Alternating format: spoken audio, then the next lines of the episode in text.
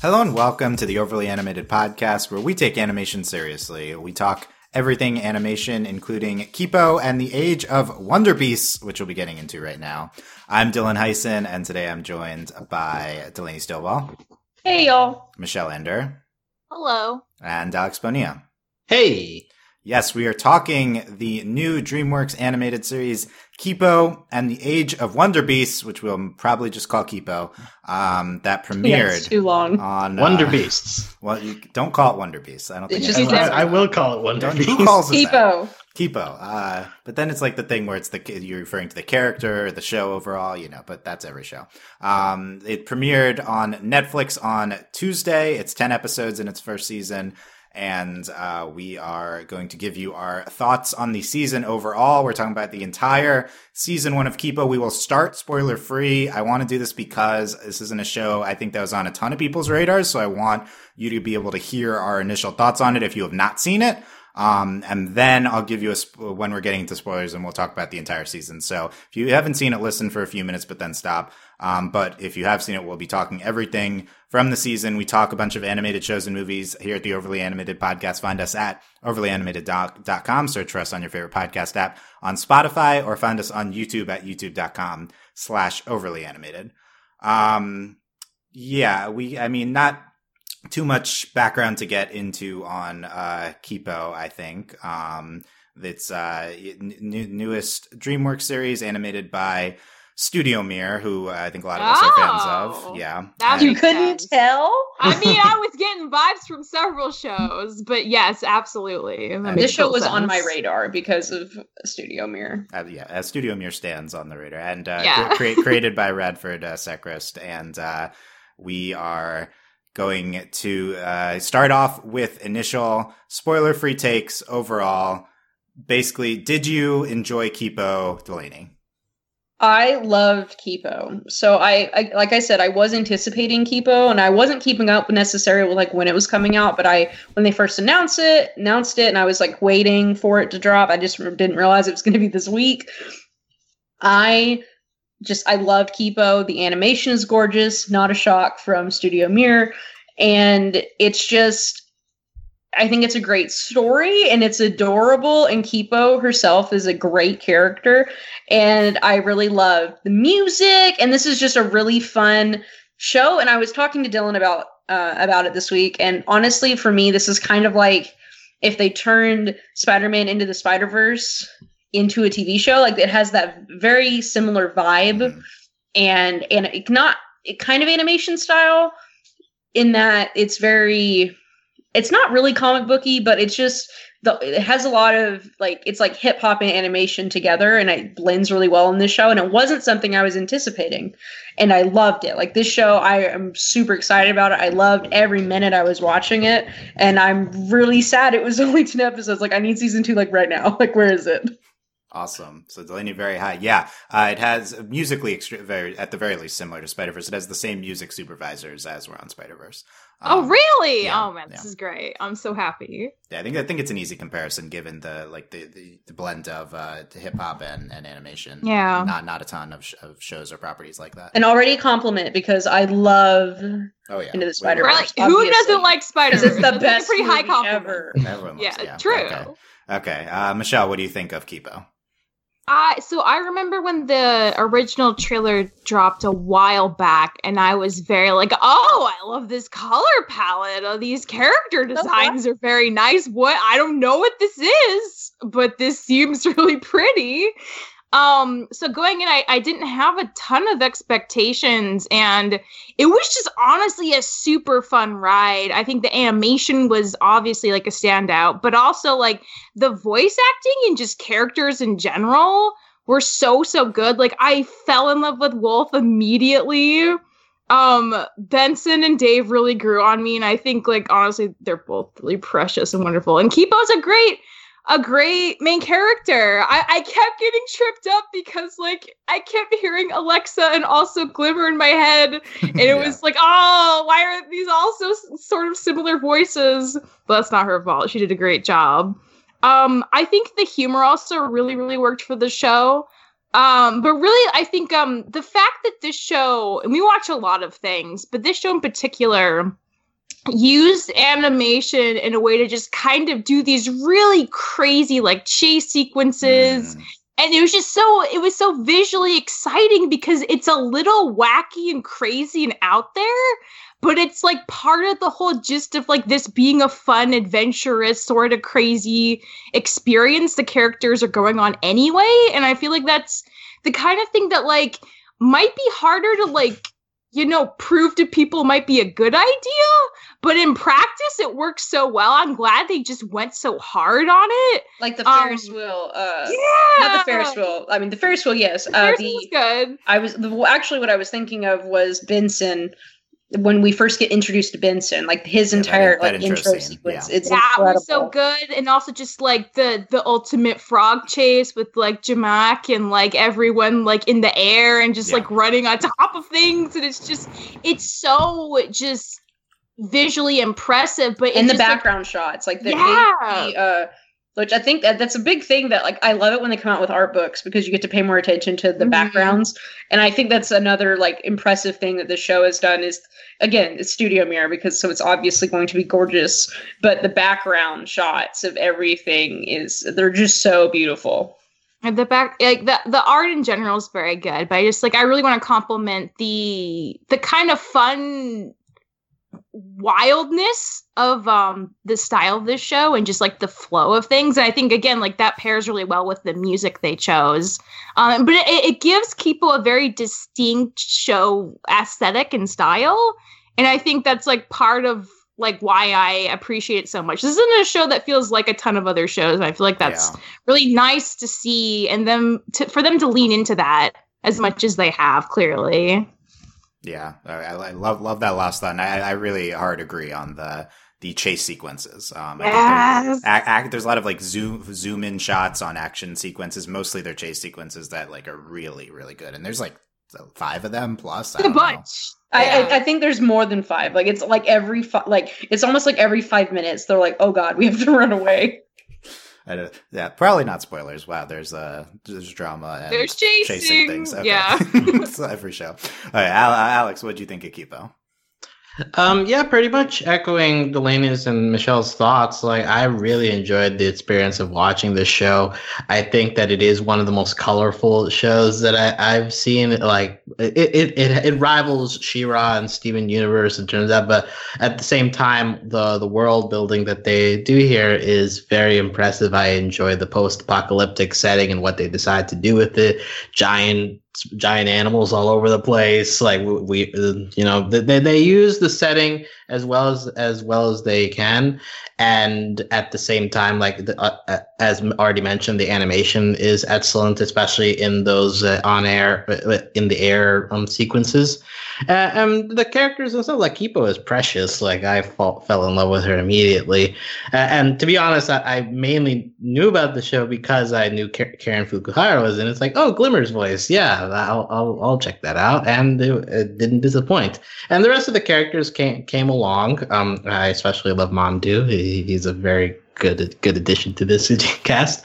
Uh, but yeah, and I will say, um, it's very it's super super wholesome in a lot of ways. Like you get some some cheese moments in terms of like the power of music and the power of friendship. So like it it, it your mileage may vary on how effective those parts are, but I think on the whole, it's just it's a very fun and wild experience to to go through. I think that it wraps up in a place where it wants you leaving the it, it leaves you wanting more. So season one of this show is definitely a success, and it was definitely a, a very uh, fun fun couple of hours to to spend.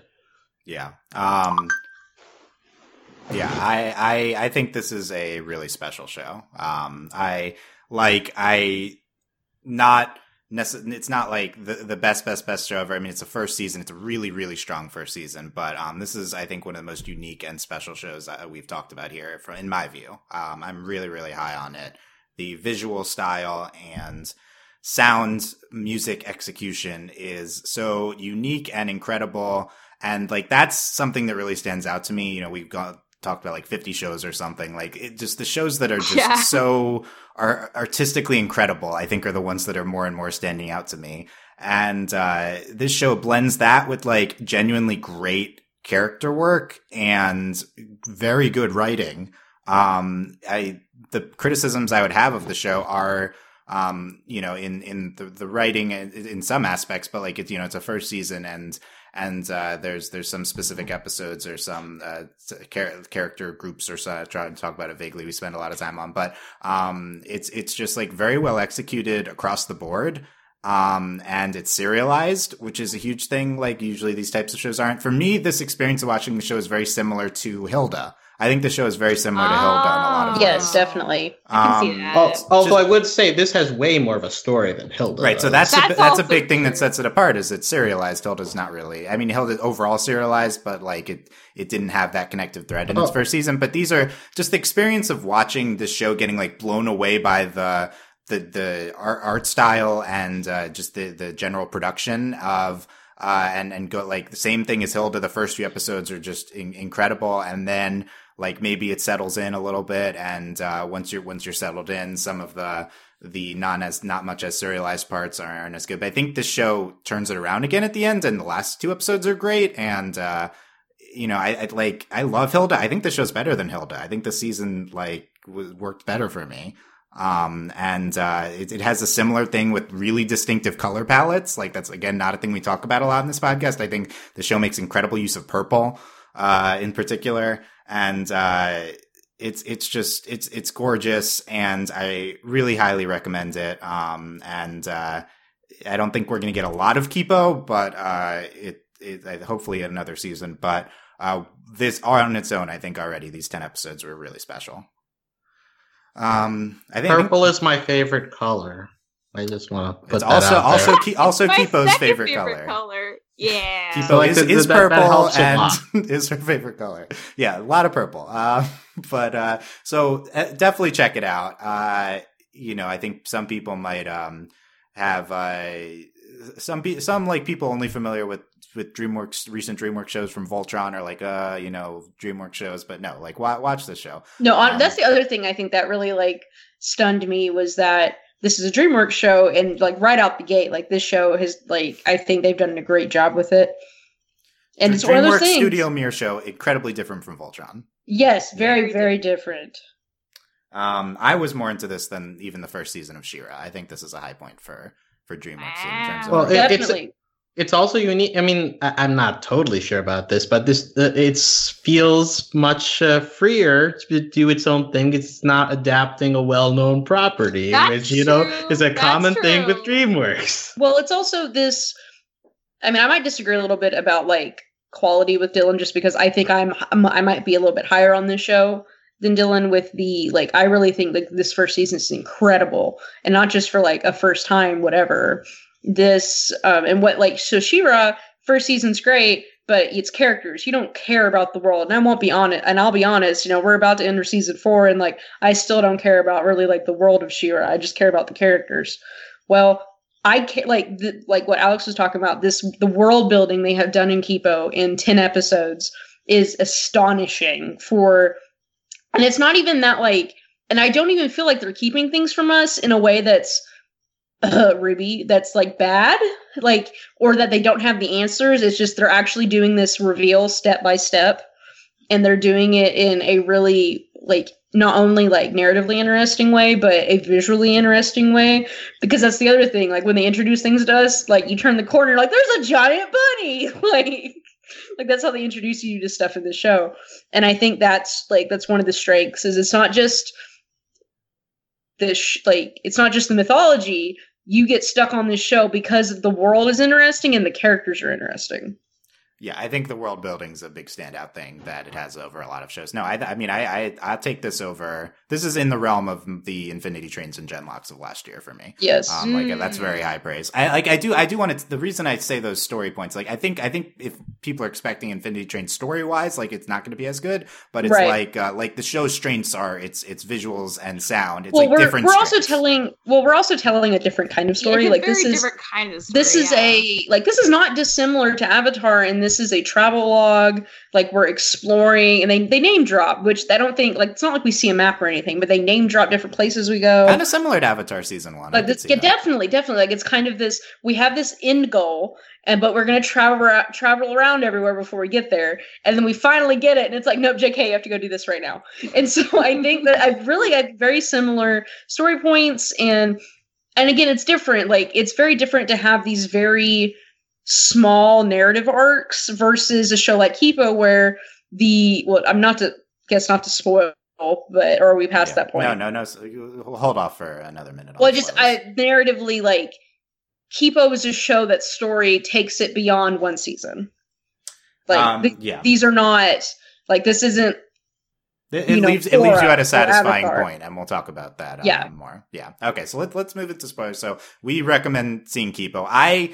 Th- I've seen people not as high on the show as some of us, or maybe all of us here. So I, I, I do think people are. You'll fight. Okay, I do think people will. Um, not necessarily guaranteed to love it as much as us. Again, I do think it's like a specific type of great. So if that's not as resonant like, with honestly, you, honestly, like honestly, if you really enjoyed Into the Spider-Verse and you're up kind and you like travel logs and bright colored shows, like, you should watch this. I'm not necessarily saying that if you watch She-Ra you'll like the show, but it definitely has a very similar like whimsy. Yeah, I think it's different, very different type of show, show than She-Ra. But uh, and I would, I, I, everyone needs to watch it at least and try it. Yes, I think that's everyone nice. just needs to watch and, like, it. Because I mean, honestly, like, I watched the first episode and I was like, I'm in love with Kipo. I must protect her forever. Like, I think they really hooks yeah. you. Well, I think it's like basically it's like a two part uh, pilot. I would say watch the first two episodes. Then if you're not into it, that's fine. But uh, it also the story does get better, I think, by the end of the season. So we we recommend it. Let's move into spoilers. So. Uh, Stop listening if you've not seen all of season one of Kipo and the Age of Wonder Beasts. Um, like, I think this title it may t- is kind of silly and might turn some people off, but I also think is representative of the world building they're doing. So I kind of like it in that yeah. regard, but it also yeah. silly. I don't know. Um, but it, it does it's, it does demonstrate that it's like it's a it's a new age and the Wonder Beasts. Like, it's pretty, you know, pretty, pretty it's, a, it's a nicer name than like giant mutant. Well, animal yes. creature. Well, I think like it also, beast, you know, and also I think will maybe make more sense later because of Kipo. Oh, that's true.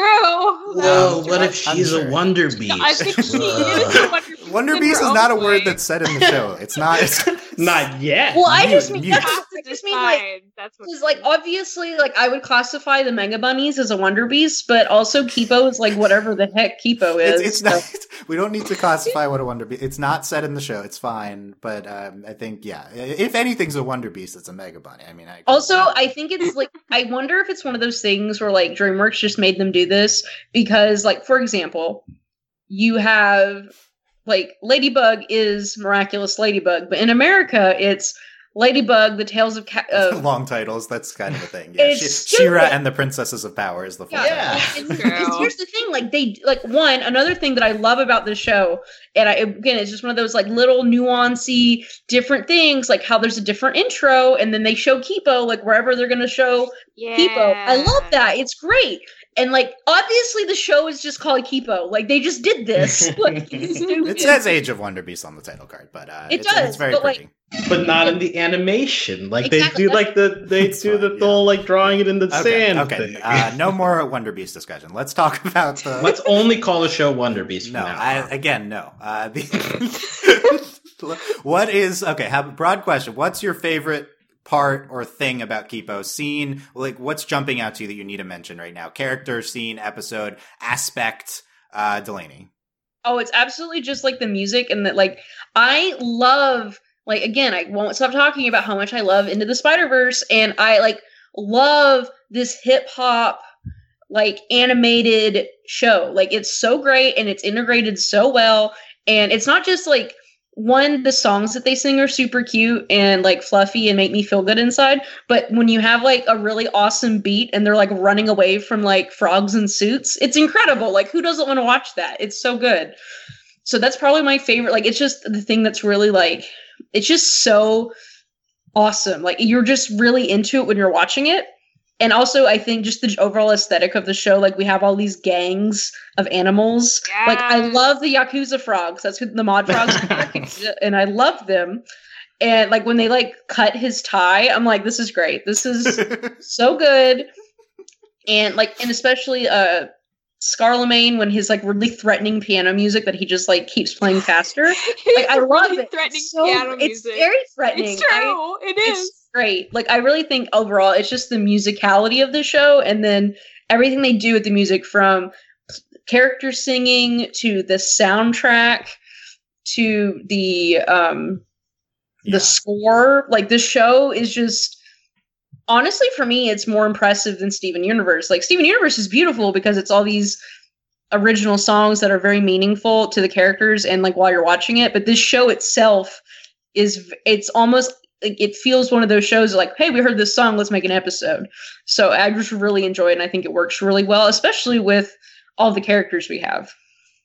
Um, yeah, I, I think the music is the, is like the, the right answer to this in terms of uniqueness. Like this is the thing that sets this apart from every other show I think we've ever talked about, is the, the use of music and type of music they're talking about. Um, and yeah, it's like this show does simultaneously, it has an amazing score. Um, it has original songs. Uh, mm-hmm. it, it, it has songs the characters are singing in the show. Um, and it also has original soundtrack songs, like that they composed for this show that uh, characters aren't singing. And then it also licenses a ton of music, existing music, to use in the show.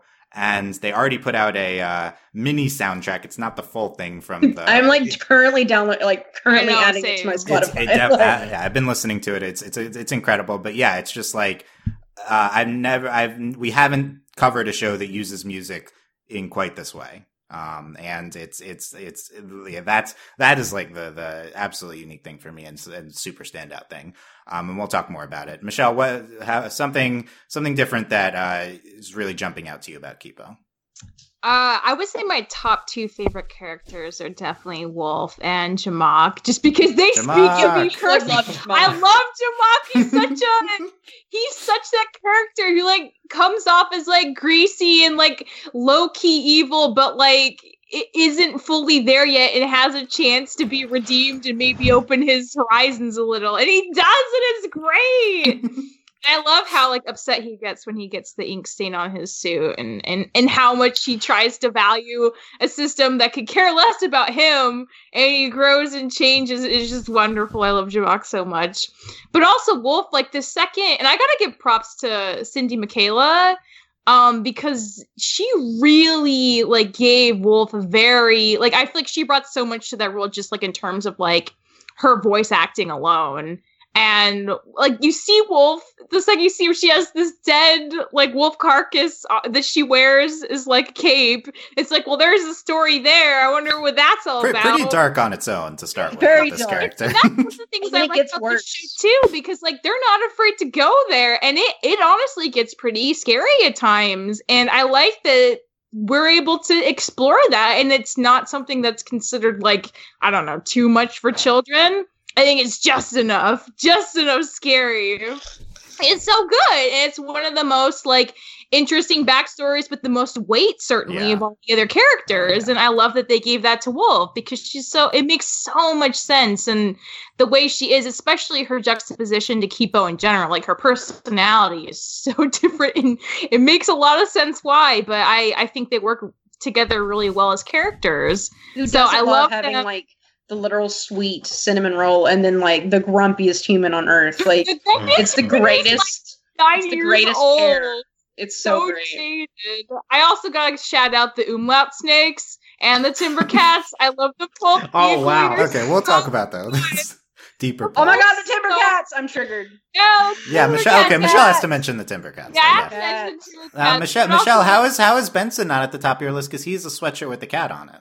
That's true. Benson is. Right, but like He's he a, has a, a depiction of a cat. We have real cats okay, who we wear flannel in the same show. It's got to be more important in terms of cat representation. Yeah, okay, we'll talk about the timber. The cats. timber cats were insulted by that. They weren't yeah. like, "Was this supposed to be funny?" Like, no, it's really old. I don't know, man. It's old. I mean, he just dug. He just dug that hole so deep. Yeah, he did. Poor guy. Yeah, I want to talk a lot more about uh, Wolf and Jamak. Jamak was my surprise star towards right? the end of the show, right? Yeah. That was also, I also Benson good. Is my son, and I yeah. must protect him. Yeah, we'll go over. We'll go over all the characters. Everyone's great. Um, I don't know. I've uh, n- not Dave. Dave. I don't know. Okay. Uh, I like. I appreciate Dave for what he is. Yeah, yeah. He's good for what he is. Okay, Alex. Uh, standout thing for you from Kipo. Well, I guess since Michelle already took Jamak, I guess I, I guess I gotta take Kipo. Yeah, Kipo. I'm, I'm left with Kipo, right? Kipo's no, but Ki- Kipo is amazing. I, I I agree that cinnamon roll is probably a, a a decent description of her, but I do think that especially in the second half of the season, they get a bit deeper into her her her insecurities. They flesh her out a little bit more. But on the whole, like she from the very beginning, from the very first episode, she is magnetic. Like, you know, she she's able to sing about the stuff going on around her. She's ve- making friends with everybody, fighting racism between mutes and uh, humans in this uh, wacky world.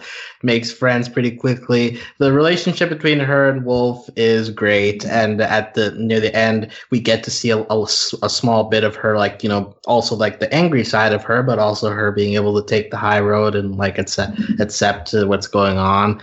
But like, yeah, Kipo. She's she gets a lot to do, and she is very fun. Uh, Karen Fukuhara has a lot of fun with, with doing voices for, for her. So Kipo is great. I love her, and we need more of her. Um, and yeah, so I, I think especially the second half of the season does well for her character in terms of making you care about her, on top of being just a very sweet person overall from the first half of the season onward. Well, I think it's one of those like special things about this show. Like, obviously you have Steven, where Steven is like the purest of humans, but you see Kipo, and it's just, it's so refreshing to have characters who are young, and she's not stupid. She's brilliant. She's an extremely intelligent character. Mm-hmm. And I think that's something, like, it's just nice to have him, like, she doesn't need to learn anything. Like, she's not, like, she has a goal, and she does learn along the way, but there's not like there's just some fatal flaw about Kipo that we have to yeah. fix. And it gets really irritating when you have, like, characters who are driven that way. And it's not even, like, Wolf's that way. That's what's so great about all these, like, characters. They're very organic, and they just grow together. And yeah, I, I think a common trope with this kind of character would be that they don't know how to socially interact with, like, right. other people. But like Kipo figures it out pretty pretty quickly. You, you, I mean, she she the, the her thing is like dealing with the world itself, but right. like dealing with people, she knows how to do, and that's refreshing in a way because you get so many of these uh, characters coming from a different world. It's like, oh, I don't know how to how to talk to people, you know? Right. So, like, Which, K- and then Kipo that is, she's very like she does. It's just so refreshing. Like, I know we have it in Steven, but Steven's, like, I don't know. Steven has a very certain flavor, and Kipo's like, well, why don't we just go ask them? And everyone's like, don't do that. Yeah. Kipo, no. But and then it, it works. And it, it's so good. Great. Like, it's so funny because that's Kipo's just like, why don't we just do this? And she's just so... And also, I think what's so great about Kipo is also, like, if something doesn't work out, she's going to go do it. Like, when she climbs to the top of the tree to get... uh. Yum, yum Yum Hammer Yum Yum Hammer Paw. Like, she goes up there to get him. And I just, I think that's another, like, really great thing about, it's a little bit, like, it's not that Steven's passive, but Kipo is not, she she isn't just sweet and kind and wants to talk to people. She's also willing to do what needs to be done in yeah. a very, like, like, she's like, well, I'm going to go do it because they need help and no one else is going to do it, so I'm going to go do it. Like, I'm just really, I think Kipo is just a very compelling, like, character, and it's also a character trait that we don't normally see in female main characters. So it's well, nice. I think it's telling that, like, by the end of this season, like, you get that final shot of her, like, returning as a hero, right. and all the friends are, like, in awe of her. And that's after one season. Like, some right. shows take, like, four seasons to get to a place where their new character is respected by everyone else. But here it's like, and it comes uh, believably. So, like, it's it's great that we get there that fast, you know? Like, with the help of all her friends, she kind of not she kind of conquered the surface. Yeah, uh, more more on Kipo to come. That's a great start. On on I, I love love Kipo too. Definitely my favorite character. Yeah, so many things could answer to the best thing, but somehow we've not talked about. And I regret not talking about this in the pre spoiler section. But the show is incredibly diverse. Yes, um, yes. So this is a very important thing about it. Like, why I think it's so great and resonating with so many people. Um, first of all, there is uh. unique queer representation on the show, which we're going to get into um, with uh, Benson, since we're in spoilers. And uh, but even more than that, uh, not more than, but just alongside that, this the like entire all the characters in the show, all the main characters are black. Uh, yes. Like like every single one. Um, and every like, single one of them. Almost the entire main cast of the show is black too. Like at least. Uh, Like, uh, and like all, and, and plus Karen Fukuhara, and then like the only like white guy is Jamak. Like, it's like, uh, like, it's, yeah. it's, it's like, it's such well, like, like well, what, whatever Scar LeMaine is. Scar, oh, Scar LeMaine. Well, well, yeah, I guess like, he's the main you, character. Well, it's yeah. so great also when you're watching the show, like the, the one time you see a white person, it's like the one guy who's like in a mask. That he, like when yeah, uh, really oh yeah, Scar LeMaine oh, yeah, takes his oh, mask that, off. Oh, that guy. Yeah, that's like he's like the one white guy. Yeah, but like, uh, yeah, this show's like uh, is is is like uh, I think alongside Craig with like the best uh, presentations okay. of black well, characters on to, animation like, I, today. I told this to my fiance and uh, my friend who was visiting. I was like, so I'm watching the show, and not only is it amazing, but I'm like, they're all black. It's great. Like, you, this doesn't happen. Like, these shows don't exist. It's like on top of everything amazing that we said about Kipo, it's also just like. One of the best presentations of a diverse array of characters uh, we've ever seen is on any of these shows. Like on top of everything that's like we so good about it, it's like also just great in like almost all of these ways. Well, and it's uh, the representation that we were always talking about that we just need. It like just do it. It just needs to yeah. be here, and they do it in a way that it's just so like all the characters are black. It's not even like it's a big deal because it's a thing, but it's like this is just the show. But like the show inside the show, it doesn't really talk about it that much no. because it doesn't need to. They can just exist, exactly. right? Well, because we're in this post-apocalyptic, like, and apparently uh, Kipo is part Jaguar, so whatever. It's just yeah, Kipo, what like half half black, half Korean, Korean. half Jaguar, yeah, like Korean. half Jaguar. yeah, it's yeah. like a third, a third, and a third. Yeah, whatever. Un- un- it's her. unclear. You know, I think the show. Yeah, like, no, I was telling like I, again, I was talking my like. my friends and I was like, yeah, so everyone's black. And then we even had like this flashback and Kipo's mom's not even white. It's great. Like she's not even in the show. And like, P- problem like, is, problem it's is great. it's a fake, it's a fake mom. So like what she says mom. is under, uh, is not clear if it's true. Well, right. we, we can at least know the image is probably, she's bringing it out of her head. Yeah. Well, yeah. I think, I think we, I think like we know, uh, I think we know she's Korean anyway, cause mandu, uh, like, yeah. that's a good way of oh, presenting yeah.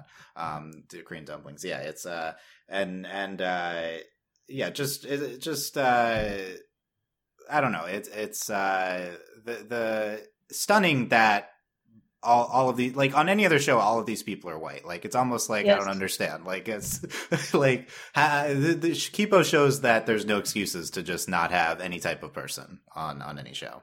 Mm-hmm. Um, and uh, yeah, I think we can talk. Also, I think I think one of and and reminds reminding me of Craig in, in this regard. The uh, I think the Kipo and her dad, uh, voiced by Sterling K. Brown. I think those are some of the best interactions too. Just like um, Craig and his family interacting. Yes, very reminiscent mm-hmm. of that. For me. Oh, Kipo and her dad are like the cutest. They're such big nerds together. Yeah. And and that's the other thing that's really important to representation is, you know, like black excellence. We have this like he's like a scientist and a teacher and like. Like, we don't just have, like, all these characters who are black. Like, we have actually great representation of these characters. Yeah. And, like, Kipo's a genius. Yeah. Yeah, definitely. Um, yeah, well, and then can talk can talk more about Leo. Let's uh, let's start on, I guess, the, I mean, yeah, we've talked about a lot of things, right? Let's start, uh, let's talk about the world. Um, I think that's the thing the first episode is trying to present the most is, like, the, this this world that we're in, this post-apocalyptic setting where... Um, things are, it's very dangerous post-apocalyptic world, but also like very cute, um, I guess is, uh, you know, like it's not like horrifying monsters every, it's right. the biggest, yeah. the biggest thing is probably just big versions of animals as we learn. Um, yeah.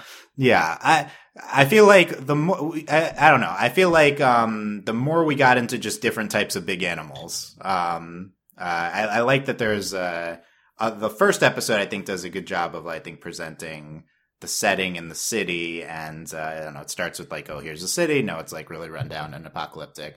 Um, there's like these weird bees and and, and stuff. And I love um, the bees. I love their music. It's the so good. It's like, oh, they're spies. Even they have a purpose. Okay, that's that's cool. It's great. Um, But yeah, I think the most unique aspect is just a bunch of big talking animals, right? Like, but then also right. big not talking animals. Um, yeah, the, the, the giant corgi at the at the end, the, the giant doggies. Uh, what if so. they talk? Who knows? Um, but yeah, mm. probably not. The big and big and, and the, the our gang is riding an actual flea. Yeah, yeah, it's great. Yeah, the flea. And uh, I don't know, there's like there's like a, a slug car in the beginning. I remember. Mm-hmm. That. Oh yeah, yeah. When mm-hmm. she's like, yeah. yeah, she goes to all the shops and then she's like riding. It's yeah. so great. Yeah. Um, so I don't know. I think this is, um, they spend a lot of time early on establishing this world. And then we, we see different, uh, settings and, um, and, uh, like these animals, but I, I think like the bat, yeah, the, the, the setting is still stands out to me. The one at the episode I'm thinking of most post, uh, episodes one and two is, uh, six, I think does a great job showing the city in like a gorgeous light. Um, and just, uh, for me, um, Rem- I'm I'm finally playing Last of Us, reminiscent of Last of Us in its present gorgeous presentations of a post-apocalyptic, post-apocalyptic setting. Um, they rem- the show reminded me a lot of what I'm seeing from that game. Um, and uh, I feel like it's very immersive is the main thing. Like I feel like this is uh, yeah. a, a lot of, a, a world you you jump into pretty quickly, and uh, it's it's a big uh, anchor for everything that's happening. I mean, that that scene in episode two where they're flying through the city and like the skyscrapers coming out at a bunch of different angles, oh, yeah. and it's like it's all falling apart. Like that that that scene alone is great for in terms of like getting across like how far gone this place is, and also like how cool they can animate stuff around this kind of messed up world. And they just keep delivering throughout the show. Like it's strong in episodes one and two, but it just keeps going throughout. Well, they also know that we've all seen this before. So I think that's another thing that's so effective is that this is, everyone has seen this before. Like we've all seen post-apocalyptic cities. And so I think that's what they've done a great job is not only making it unique, but like what they highlight is very visually interesting and unique yeah. to this world. And then they don't like, they don't spin the, t- we don't need to know what happened or, which I mean, granted, we might find out more because I think that might be related to Scarlemagne, but this like what we're going going through, and it's all very visually interesting. And because you know every, like we played The Last of Us, we've all seen uh The Day After Tomorrow, like these this isn't this isn't new. It's a, it's a very common genre nowadays. Yes, post-apocalyptic settings. Yeah.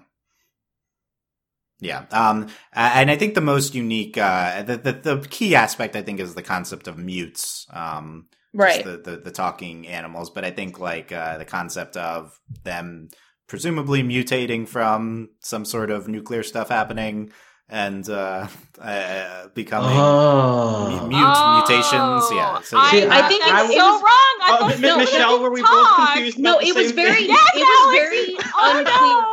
No, it was very unclear in the beginning because at first you're I like, thought it might oh, mean non-talking mute. animals. Yeah, that's exactly. what I thought yeah. too. I was we were confused. Like, why are they calling Dave a mute? He can yeah, talk. Exactly. Yeah, exactly. I thought mutes yeah, were mutations, only the names for mutations. Yeah. Uh, no, I, that I also so thought much that. more sense. No, I thought that in the beginning, and then slowly, like I think it, like, I, I came around there pretty. Yeah, after. No, it's pretty confused. Yeah. Like it is confusing at the very beginning because Mondu doesn't talk. Yeah, yeah. So it's like, oh right. yeah, you and, can't and, talk. And, yeah, I mean, I think the first episode, like, you watch it back and everything makes perfect sense, but it really throws you into the weeds, like, and it doesn't necessarily yeah. explain that much. Um, and Wolf, Wolf, yeah, Wolf's talking about like, uh, they, she doesn't eat things that talk, and so you have to like get your bearings, I think. And it's it's just a very fun experience, just kind of being thrown into this world. And and I sure, think that, that's, that's I, definitely not a complaint. Well, I think yeah. that's another thing that I really like about this show is just right off the bat, like. You know, when you start the episode, like when you start the show, she's literally like, "Oh God!" Like you just watch her get. She, she's down. been thrown into this environment, literally, yeah. and, and there think, too. Yeah, and I think it's a really great, um, like I, it's a great introduction. Like I really enjoyed the first episode, and I thought it was well executed, especially like, like we find out through bits and pieces what it was like her life before. But we're experiencing this with her, like, as she's yeah. discovering things. Yeah, and in the first episode, she's like, ah, I didn't think you could live on the surface. So I do think it's safe to say some nuclear warfare stuff uh, caused. Uh, yeah. Reminding me, talking about it, of Adventure Time's uh, approach to this, I think. Well, uh, I think, it, I also think maybe global warming, perhaps. Yeah, I mean, yeah, I, I could totally, yeah, I mean, a lot of a lot of properties now are but, kind of doing both, like, yeah. global well, warming causing think, nuclear. Well, at like the that. end, it's very, like, you know, they were reading the expiration date on something, and they were like, oh, yeah, twenty twenty And so we know they're like, it's been two hundred years And then uh, Dave is like, yeah, you know, D- Dave is two hundred So it's interesting. Like, I wonder if we are going to kind of get into it a little bit about what happened. Yeah, I, I, I think I could see it taking the Adventure Time approach of never kind of fully explaining it. And it's just like this backdrop of mystery surrounding the... Right, which the I'm setting. Fine with. I do think, like, something's going on. Like, I we're I feel like we're definitely going this Planet of the Apes direction with Scarlemagne. That's, what, that's where that's where he wants to go. That's where he wants to go. Well, I mean, like, well, well yes, all together. But like, legitimately though, too, it like with him and Leo, I think you know he they work together. Oh, Leo's the uh, oh no, the, the what's what's the, the Dev Patel or something of the so yeah yeah the situation. Uh, yeah, what did did Leo cause the nuclear apocalypse or something and. Uh, Uh, that doesn't make sense, right? Well, I don't think he's that old. No, I just mean I think they like work together or something, and like because I think yeah, Leo's well, yeah, well, yeah, well, we could relationship. Yeah, yeah. Well, was the first one to try aspect. to tame a mute. I don't know. Yeah, we'll we'll see what his his role and his everything. We can we can speculate on that, but yeah, I think that's a it's a good uh, coverage of the setting, and we'll hit on some of our favorite mutes and stuff uh, surrounding. But I, Timber I do, Cats. Do, yeah. do you oh, think we, can, we can talk about that now. Okay, so Timber Cats' favorite. What what else? Umlaut snakes. I think the main two the are like the, are in terms They're of so importance great. to the story is like Timber Cats and the Mod, Mod Frogs. frogs yeah. yeah, I do love the Mod Frogs just for their aesthetic. Yes, yeah. They're so. I, I, at first, during the first two episodes, I'm like, "Oh, this is a world run by frogs. This is New Amphibia, right?" right. Like, but then you meet everyone else. It's all other. Like, oh, it's just their section. Yeah, yeah. Right? Oh, sure. And then, as my fiance said, the lesbian skunks. okay, yeah, yeah. We don't really get into them, but they're uh, they're there. Yeah, they're around. The scooter um, I love love the Mega Bunnies. I love their oh the Mega. They're yeah. so great. Their role in the sh- in the story as a device and also as a, as a threat. And then the, the the Mega Bunny soundtrack is the the song for that is really good. Also, um, they're adorable. Yeah, yeah. Good representation of what the aesthetic the show is going for. Um, my least favorite is the raccoon, the workout raccoons, but that's okay. I love them. What's wrong with me? You don't love these workout raccoons. They're not as they're, they're not cool them. like everyone else. They're like high dudes. They're so great. Look, there's room in this world for pacifists who want to just hide. Yeah, like, but I love them. Burn. They're great, yeah, especially okay. like it's just for their eighties aesthetic and also. Yes! And the fact that they're like, you don't have big hair is so great. Like the eighties, I really enjoyed the eighties workout raccoons. They're great. That's pretty funny. Um, the, yeah, the, the the the snakes I think are really good. Oh yeah, in that snakes episode. Are so good. Yeah. Um. Uh, what others do we have? Uh, are we the weird water guy? The wolf. Uh, oh yeah. Oh yeah. Obviously the, the wolves. The, the nerd wolves. wolves. Yeah. Oh yeah, oh. The nerd wolves. They're great. Yeah. I billions I cannot and billions. Over. When Dave was like, yeah, so obviously the Earth is flat. And like, oh, oh my God. The wolves just lost oh, okay, their okay, mind. Okay, okay. Why aren't we talking about the rap? That is the most important thing. This yeah, this so this episode, good. This show features a, a rap from G Z A and John Hodgman. Like, uh, it's, it's about about the, the creation of the universe. It's That's amazing. So, it's so trippy that it's that happened. It's so great. Uh, like when they first, like when they were like, "Oh, we're going to tell you everything we know about the Yo universe," and then I wasn't ready for it not only to be a rap, but a rap with props. Yeah, the props were. Uh, they, like, it, it's on the soundtrack and hard. on its own, it, but it's uh, with the with the visuals of the props. I think like, it's even better. Like yeah. when he like turns into the sun and then he's like flying, like it's so great. Yeah, like it's yeah. also just wolves and turtlenecks, incredible. yeah. Okay, I think we we can we can revisit as we go. Um, uh, just quickly commenting on the music musical mutes. Uh, can I point out that Joan Jett has now voiced in two different shows, and she has not sung in either of them. Like she's voicing one of the snakes, and like they're jamming also, also with pretty, the, pretty with the guitar. Hey, Alex, she's the rocker snake. I mean, I feel yeah. like it's okay. See, she does she some funny so lines good. here. Also, Grey Griffin was really funny too. Is the yeah? So the yeah. the, the snakes were that I really like that. So we'll talk more about that. But um, yeah, we can run through the characters. Uh, we talked we talked about Kipo. Um, I, I think I think uh, Karen Fukuhara is doing a little bit of a different voice here. I think it's uh, yeah, not as as peppy as, okay. as Glimmer. So I'm going to admit um, to being an idiot. Yeah. So I know that long ago at one point I knew she was the voice of Glimmer, but I'm watching the show. And like, I'm literally like on episode seven, and my fiance, who hasn't been watching, is like, "Is that Glimmer?"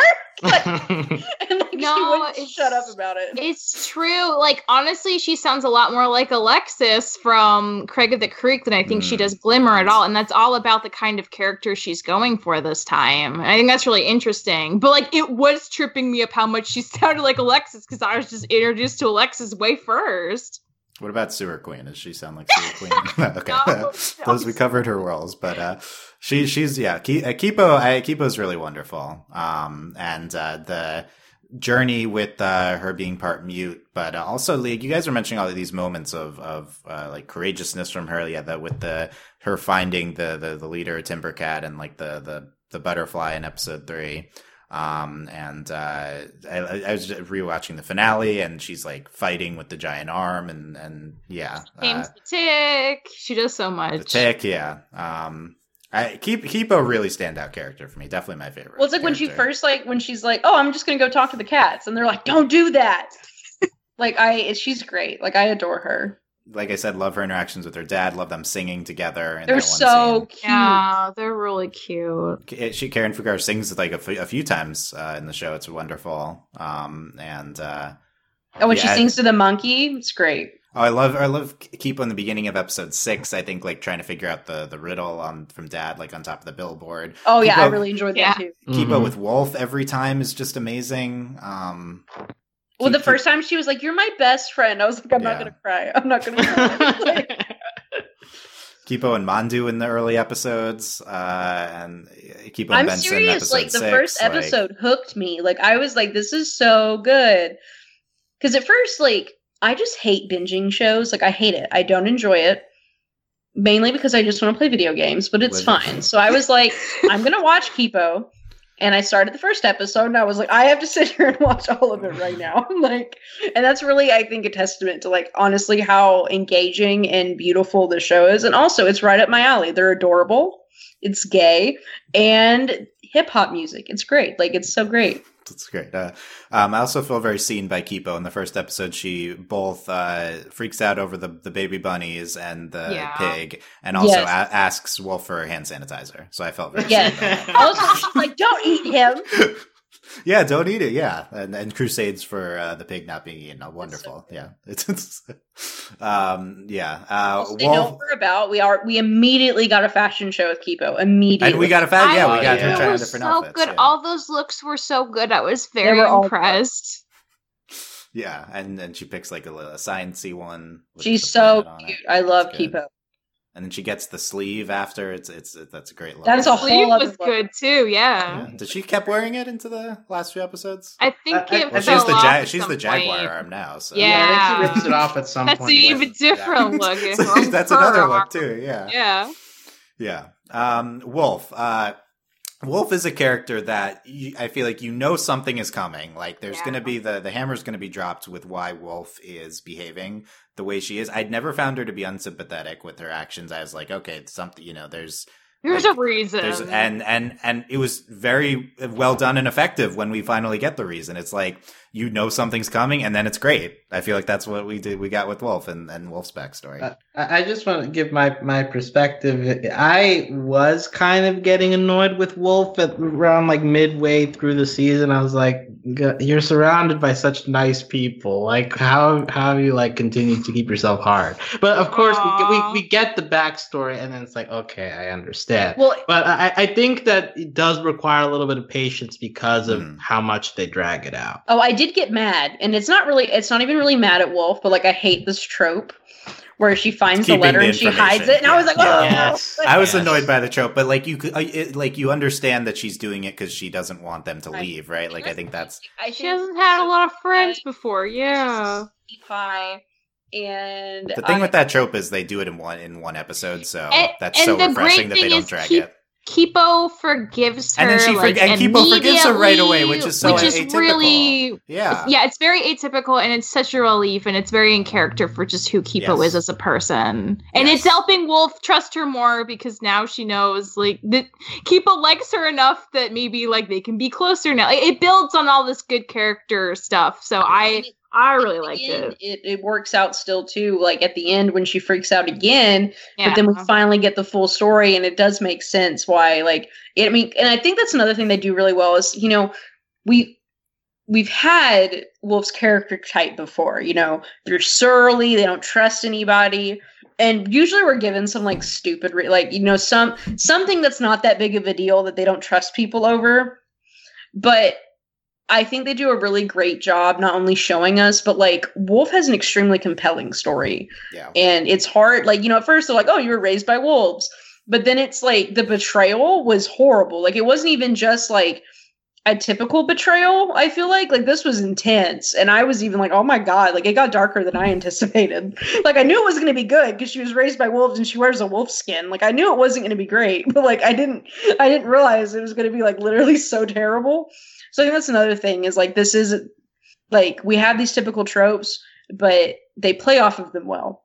Yeah, like, she's clearly not gruff for the sake of being gruff. Like, she's the yeah. best fighter out of all of the main cast. She has this scorpion staff, which everyone's just obsessed with because apparently it's very hard no, to we, get we scorpion pincers. So that tells you her skill level right there. And the fact that she was it's wears a wolf carcass, stalker. It's like, yo, she's the only one walking around with carcasses on him. It's probably pretty hard to kill a wolf. So I feel like visually there's so many like clues they give you without her having to explain much, just to anticipate if she's a young child on her own and she has this cool staff and this wolf carcass, like, she's on another level, and there's gotta be a reason for that. So, like, I was, I never felt like I needed to know more until they were ready to give us that reveal, because I was like, well, they're gonna explain it. They've already explained so much with her outfit. Like, I'm, I'm ready to wait, because I'm sure it's coming. Yeah, I think, I think with Wolf, um, th- it's, it's a familiar character type, but not on a young girl like her. Um, right. Like, like yeah. we have like hard, we have like kick butt, like young girls in media, but I feel like Wolf is like hardened in a way and, yes, uh, and like, and like much. vicious in a way that we typically don't see. And I think they do a really good job with maintaining who she is, her friendship with Kipo, uh, keeping like it, her emotions clear without her displaying her emotions much. Also being clear that we're missing a component of why she's so distrusting and stuff, and then doling that out as her relationship with Kipo deepens and she emotionally opens up with all of them. I think it's all just gorgeously done throughout the season. Yeah, plus, like, Wolf doesn't hate friendship. She she just comes off as very practical, given the state of the world now. And her yeah. own experiences. And she's also representative of the, the world to us, too. Yeah. And when we get character. to the end, like, on, I mean, when you think Kipo's gone and Wolf starts crying, like, it's it's very yeah. powerful. Wolf's and especially, crying, yeah, it was, I was like, oh my God. And then, you know, and then when she stands up and she's like, we're going to get her no matter what. That was an incredible moment, not only like narratively and to visually, but like a, an incredible character moment for Wolf. When, you know, usually, like, literally at any other point in the show, she would have ran away. And so I think we've gone on a great, like, for all of our characters. Like, we even went on an arc with Benson. We did. Yeah. And yeah, so, it's great. And I think it's it's great. And then when Kipo comes back, you're like, yes! Yeah, yeah, great at that. Yeah, Benson, um, I think Benson is, like, slightly less fleshed out than Kipo and Wolf, but still, like, a pretty great character. Um He's his introduction episode two is one of my favorite scenes of the show, and yeah. it's like such a strong. It's start so great. To, Honestly, it's, it's one of my favorite scenes in animation. So it, it might it might be the scene of the year so far. I don't know. Like it's, it's incredible. It's, it's really good. Uh, yeah, and him just listening to music at various points throughout the show is, is a wonderful device. It, in the last episode, him him turning on then I Am Benson. It's that's an amazing moment for him. Um, his friendship with Dave, I think, is really good. He has a few moments of they're like, so should, sweet. Should yeah, I, he, he's he's like an arc of um, like finding a deeper purpose than just like surviving and right. conning, mm-hmm. yeah. Which I think is is is is, a li- is actually a little subtle, despite being a pretty like kind of typical thing. And I think it's pretty well presented in, in that. And you get to it at the end; it feels natural. No, I and think a- definitely like they did it in a very like. not overt way. And it's very, and I think it was very powerful at the end, especially when, I mean, it's just nice that he's gay, but like, it's also, they do that with the whole, like, he's suddenly met another person. Yeah. So, and then uh, yeah. last thing about Benson is he's gay, and as it's revealed in episode six, we can talk about that now. Um, he says, I'm gay. Uh, to, he just says it. It's great. And it's uh, so funny because, like, the music's so romantic. Uh, Kipo's, the like, whole putting, episode, putting whole her heart episode, out I there, was, like, and then it immediately just cuts. He's like, "Oh, like, I'm sorry. Like, like I'm I gay though." I am. I am like live texting. I, Dylan I was. I was blessed that Delaney was, was choosing so this moment. So like, I was literally like live texting Dylan. I was like, Dylan, I, I can't. I was like, I'm not saying anything. Like, I was literally like, I'm so stressed. Like, I was like, these children, and like, like we even have like they're on their little like canal like boat ride, and I'm like, oh my god, the stress, the stress, and she keeps blushing and looking at him, and I'm like, stop it, stop it. And then, I mean, the whole time I was like, this is like, like it wasn't even like I was against it. I was just like, Kipo, like it was just they were doing it so hard, and I was like, Kipo, oh god. And then Kipo's just like, I like you, and I'm like, yeah, oh my god, for it. Like, she's I, brave. I was like, Kipo, and then he's just like, I'm gay. I was like, like I, I like right before it happened, I was like, he's gay, and then he was like, I'm gay. I was like, yes. So like, I it was really great to watch, and Dylan enjoyed me like flipping out the whole time I was watching it. And I think that's just like we never have this. It's not even like we only see him date guy. He just says I'm gay. Like this doesn't happen. Yeah. So, but first about the scene. Yeah. Uh, it's they it's, add it, you like they were like they yeah, add. I'll, I'll just my my, my experience. What was, was yeah, very, what was your experience with? Well, that? My experience was very similar in terms of the cringing throughout the episode. It's like, horrible. Oh no, like why are we like? It, it started with Kipo turning like thirteen or whatever. It's like, oh no, we're doing the puberty things. Like, oh, I suddenly like boys. Oh no, nice, and so we're like building that, building that, and, and you get like, to the moment. On a date, and you're like, I want to die. Yeah, yeah. So like it's not. Not great, but then it just I'm gay, and then I go like I just like let out. It was like tension just released all at once in the form of a big and laugh. People so reacted was, so well. Yeah, yeah, yeah and that's that's, that's, that's like that's a good so part great. Too. That at least like the recovery was pretty easy. So although I think uh, if you're gonna do this trope, I think this is the best way to overturn it. So good job on them. Yeah, the show does do a lot of quote-unquote tropey things. I think it always is very careful in how it writes them. Like, yeah. I'm always very impressed with the dialogue and how it executes on kind of common devices. This is definitely a good example of it. I, I saw, yeah, I don't think, like, Kipo was, uh, like, in love with him or anything. I think this is about her p- learning to process intimacy and different forms of intimacy at a young age. I think something that resonates at that age or even at our age still like uh, oh yeah well she's just, just hanging out he's, he's just really nice and yeah. Honestly I will admit, and you guys know how much I am like desperate for platonic boy girl relationships and children's shows. Oh, no. Were you shipping and them? I actually was fine with it. Uh, I was all no. Fine with it. And well, I think he's that, also he's also older, so it makes sense, you know, Kipo to have that, like, yeah. attachment. And the thing is, the reason I was fine with it is, like, it was totally Kipo the whole time. He just kept being like, oh, this is great. Oh, he's really nice. He's doing yeah. all these nice things. He's a decent person. And I, I am responding to that, and I like it. And maybe these feelings are more. And that was so believably progressional, too, that I was like, you know what? This is going to happen. Of all the things to be a hetero ship, I guess I hate this the least. And then when he said he was gay, I'm like, oh, I guess my, like, make Michelle's not allowed to have ships. No. no yeah, gay, straight ships, yeah. Yeah, no, I was with... But I they're was, Biffles, so it's fine. Like, when they hug, I was like, yeah. Yeah, yeah. I, look, I'm with Michelle. I, throughout the episode, there's like you see Kipo starting to react more to stuff. I'm like, wait, what's happening? Am I shipping this? I wasn't shipping this before, Kipo, yeah. and I, I feel like I was just very tapped into what Kipo was feeling, you know, like, and so I wasn't like I knew, I knew the entire time he was gonna turn her down. Like I knew that in my soul, so I was okay with it. And then I was like, oh my god, he's gay! Like it was so great.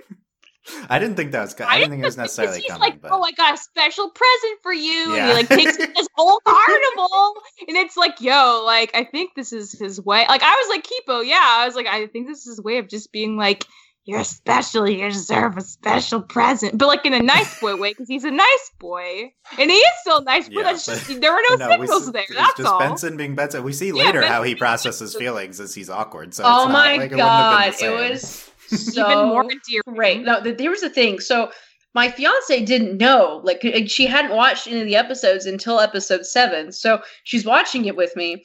And then that whole like rainbows pink and she starts yelling. and, I'm like, and I'm like, yeah, he's gay. Like, it's so great. Like, yeah. So um, I think that the, the, stuff with Benson being gay we get is obviously the end of episode six and uh, our middle end. And then we... And I was satisfied. Like, I was like, this is good stuff. Like, you know, if nothing else happens, I'm fine with this. Because this didn't look like it was going to be any romance. You know, we're there, you know, it's a travel log. We're just adventuring.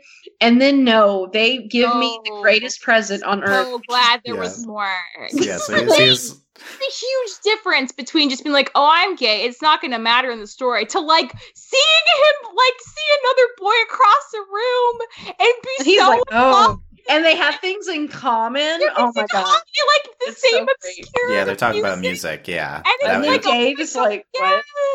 And like then that, we, and then he goes to try to save him at the end. With yes. his, yeah. Great. So yeah, he, he moments together. It's like that's like paying it forward. Like it's nice to say you're gay, but it's even better to see you crush on a cute boy and start to so start something. It was, you know, it was, it was an amazing follow up. And in addition, a subtle thing I think was in episode seven, though, when he's having his dream, there's just a bunch of boys like, like yes, kind of cheering no, okay, him that was on. Another thing that's that, that yeah. like. Like, all of the fans are dudes. Like, that was yeah. the, like, I noticed that, and I was like, this is so good. Like, that was... Definitely intentional. That was amazing. Like, it was just, like, all these dudes in swim trunks being like, dudes, dudes. Yeah. So, okay, so so in terms of the broader scheme of queer rep, and we can t- talk about this more in a... in a we, you know, we talk about the state of, of queer rep in uh, animation. This is the first time we've covered a show where a character has just said, I'm gay. Yes, like, doesn't happen. Can you believe that? Like, wow. uh, this is something I'm we've been a- this is something we've been asking for me and like uh, on these podcasts for a long time, and the reason is because they just don't do it. Like, this is actually kind of uh, revel- revelation, revelation-y, like oh, this is like a big breakthrough. It's coming from DreamWorks. Like, uh, yeah. um, it, it's for some reason this is a big barrier is a character just saying they're gay, especially a kid like this, and. uh uh it, it I, I don't know it's it's it's hard it's on one hand it doesn't feel big, but it's also just like no this, this hasn't been done in kids. It doesn't happen like, like yes you have Kurosami and they're like obviously together, but like no at no point in any of the shows that we covered does a character be like I'm gay. They don't say it. Like it doesn't we had a it's gay a, kiss. It's a weird taboo like and, people can yeah. kiss but they can't say they're gay, gay. Uh, and then yeah. So I think this is really like it's so great, and honestly to me it's more meaningful. Like, for example, if you're going to have characters in a show and they're never going to say I'm gay, you have to make them kiss.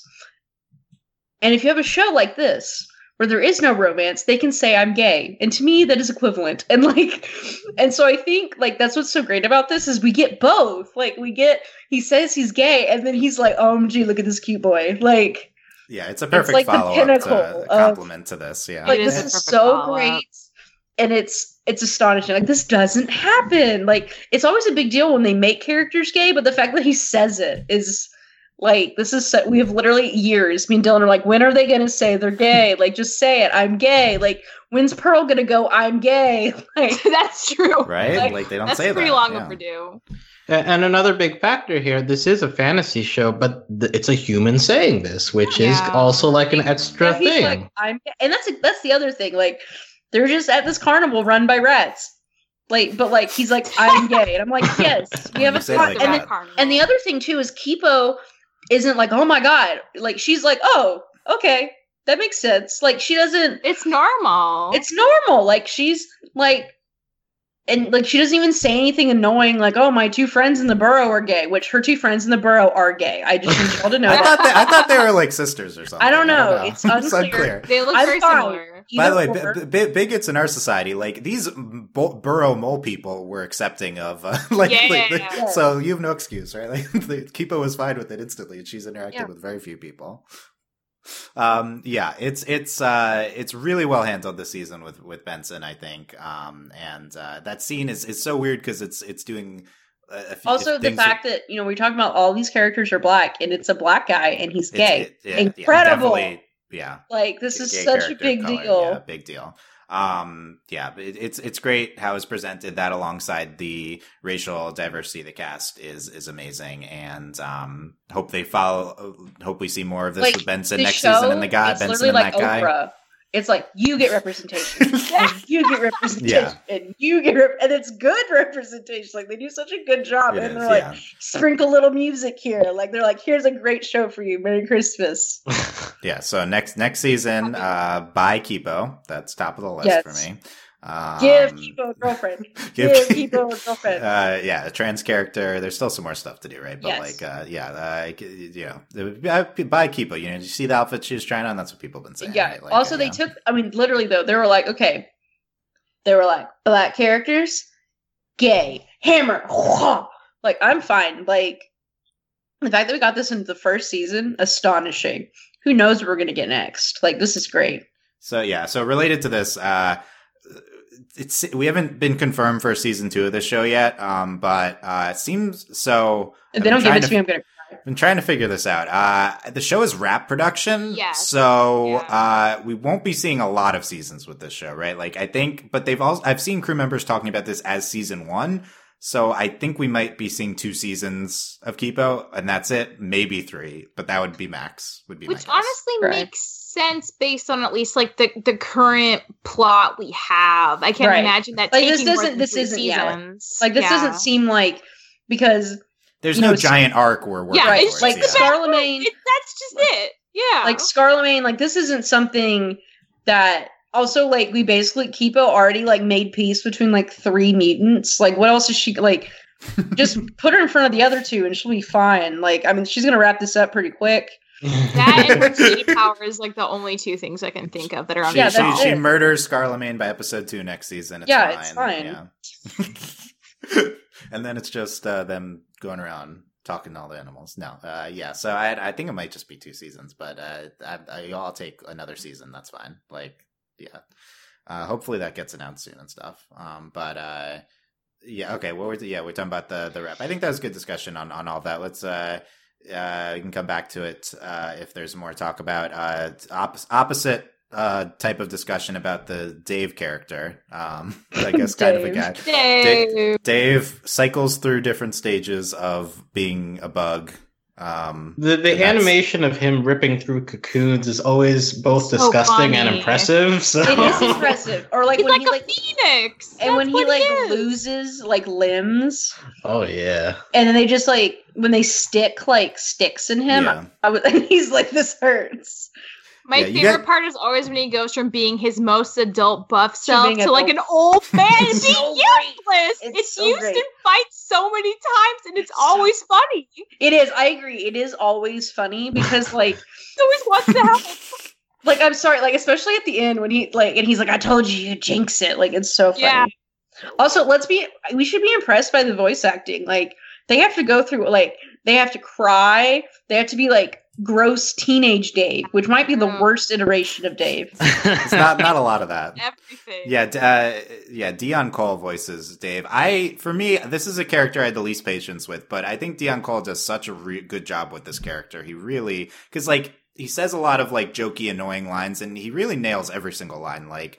Uh, I ultimately don't hate Dave, and uh, just, I, and that's impressive. Uh, well, it's because Benson and Dave together are the Benson and Dave things. Are really good. Yes. Yeah, like when good. when Dave's think, a baby. Oh my god. Yeah.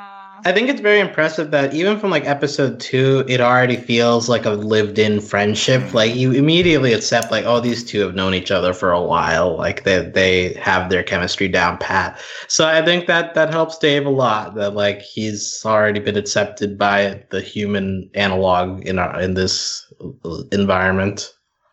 Yeah, I think I think I was frustrated by this gag of him going through the cycles being something so we chose, we chose to keep doing over and over. Um, uh, I don't know if they necessarily get a ton of mileage out of it, but they do. They do, do play with expectations with it, and there's there's like him him not being helpful in like, certain situations, think, then being helpful at the end. I think that's that's pretty like well the gag. Like obviously, it's a terrible gag, but I think considering they like created this character who does this, I think they did it well. Like. Because, I mean, well, how much mileage are we going to get out of this bug man? Like, honestly. Right. It was way more than I thought we would get. Yeah. So, honestly, I think they did a really good job considering. And I do think it is funny. He is, like, I didn't, there was no reason for him to be with Kipo and when they were with Jamek. And, like, when they're in the sewer. Like, I'm like, go away, Dave. Like, there's no reason for you to be here. But other than that, like, when it's him and Wolf, that was funny. Um, and he's like, yeah, and he, yeah, he interacts with different characters pretty, pretty well and stuff. So yeah, him and Walt. Um, yeah. So yeah, it, Dave, uh, if if Dave was like the worst part of the show, that's great, because he ultimately was was pretty fine. I don't know. Uh, he he's, he's what what will we see from Dave? What more is there to do with Dave in season two? I guess we'll see. That's, be that's a fun part. friend for Benson. That's that's yeah. all he needs yeah. to be Dave, in life. Gonna be, Dave's gonna be, he's gonna be his wingman. Yeah. I do. Oh yeah, like that's okay. Wingman Dave. Dave would be pretty. I do fun. like the Dave. I'm suddenly on board. I'm kind of back on board. Because Dave's whole thing is like, he's a really tough guy character, but half of his transformations put him in a really helpless position, and Benson has to take care of him, like when he's really young or really old. So I think like that's a nice juxtaposition too. Like he's he's very old and wise, and like kind of like Benson's a soft boy, but Benson ends up doing a lot more stuff because Dave can only do things half the time he's alive. Yeah, it, it put Ben puts Benson in different positions. Like that's good for his mm-hmm. character. I yeah. will say that old man Dave might be the best version of Dave. Oh my gosh, it's so, so funny! Because like, like he everything just from that he says, huge body to that tiny little so frail body, he's just like, dang it, like in his old man so voice. Good. Okay, so, you guys are standing old Dave. Okay. It's so funny. Okay, we've we've talked. Uh, moving on from Dave, we've talked about uh, uh, Kipo's dad, Leo. Um, I think that's uh, voiced by Sterling K. Brown. He's hot. Uh, uh, there, I said it. Is he the Micah of this show, Delaney? Oh, look, I'm not that on board with Micah, but I am like, I don't think Micah's that hot. My fiance disagrees. Yeah, I was gonna say. Uh, he's he's I, we we mostly see him in flashbacks, then we see him at the end. I think he's he's pretty wonderful, mostly with just how he talks. He's a great dad. I think notable thing is they get attacked twice. His first instinct both times is just go and scream and try to detract. I know attract them away from all the people. It's an incredibly selfless person. Also, this explains why Kipo's so dumb. I think boldly selfless, I think, would be uh, how nicer to, way of saying that. Yes, like like not self-preservation, but for the greater or like, good of everyone. Well, I honestly, it really got me in like when we really first get to see him when he just yeets Kipo into the water. Like I was yeah. like, because I know I know I just said yeet, but like it really was like when you see it, like when the, the shaking's overhead and you see it on his face, and she's like, "You're not even listening to me," and he just. I was like, I'm gonna cry. Like I was like, this is so sad. I, at that point, I thought he was dead. But that was yeah. like, I th- I think they do a really good job, like with their relationship. Like Leo's obviously like the goodest of dads. Yeah, it's it's it's them them singing together is so wonderful. Um, and uh, m- uh, more on them when we talk about the flashback scenes. Mandu is Mandu. a great sidekick. Mandu is um, great, and everyone should listen to Mandu at all times. He's a lot to say. Like, he's, he's, he's well, they should listen to him stuff. snort and do his pig noises because they're cute. Yes, Ma- but also Mandu. Mandu's always like, guys, we have to go do this thing, and they're like, shut yeah, up, Mandu. Mandu knows what's up. He, he does can tell when things are wrong. I think wrong. Mandu's a girl. Mandu's a girl, Oh, yeah, yeah. Mandu is a girl. Vo- and voiced voiced by Dee Bradley Baker, of course. Because and uh, I knew cla- it. The, I the knew classic, it. Okay, yeah. Here's the thing, here's the thing. My fiancé is like, why does Mandu, does Mandu talk? They have a voice actor. And then I was like, well, so-and-so in Avatar, I knew it. Like, I should have just yeah, said, like, I obviously, I just knew it. Well, it's a fifty percent chance at least it's Steve. It is a fifty percent. I was, in any show. I was right. Modern Frank Welker.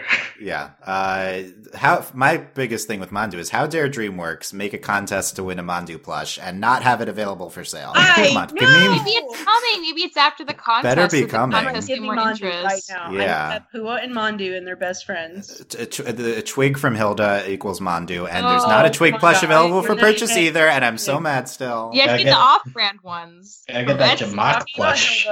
Really no Jamak plush, you can't. No one listens to yes, Jamak. What is he going to do, kill you in your sleep? Yeah, right? He's going to, he's gonna, you'll be afraid his tongue's going to come out. Excitement in life. Who doesn't want that? Not I will me. say that is honestly, I think, also a great testament to Kipo's characters watching Jamak. So great. Yeah, talking about Jamak now. We mostly talked so about Jamak now. Jamak is the like anti-hero that's going to be yes! redeemed, and I just it just you don't, I don't like, he's good in the first two episodes, but just this like subtle arc he goes on with Kipo throughout in episode and five. And he hates it the Kipo, whole time. Kipo frees uh, him. And after it. after in episode two, he's he, she she's like uh, you need uh, some soul searching, and then they ha- they're so amazing together in episode nine. Um, it's and so great. Uh, then he ultimately frees them. Uh, yeah, just unexpected delight with Jamak, I would say. Well, I didn't but, think he was going to come back. Like, at, like after they cut his tie, I was like, rip. Yeah. Yeah, but this is like, a, it's, it's a kind of, he's kind of like a typical anti- redeemed antihero type, like the Zuko type. And uh, he, uh, but the sh- it's so good in the show. Like, again, the show does typical kind of characters. They do a lot in ten episodes, honestly. And I think, and it's not rushed. Like, they accomplish a lot. Yeah, yeah. Um, uh, Scarlemagne. Um, so uh, our uh, Victorian uh, orangutan? No, uh, he's who- a baboon!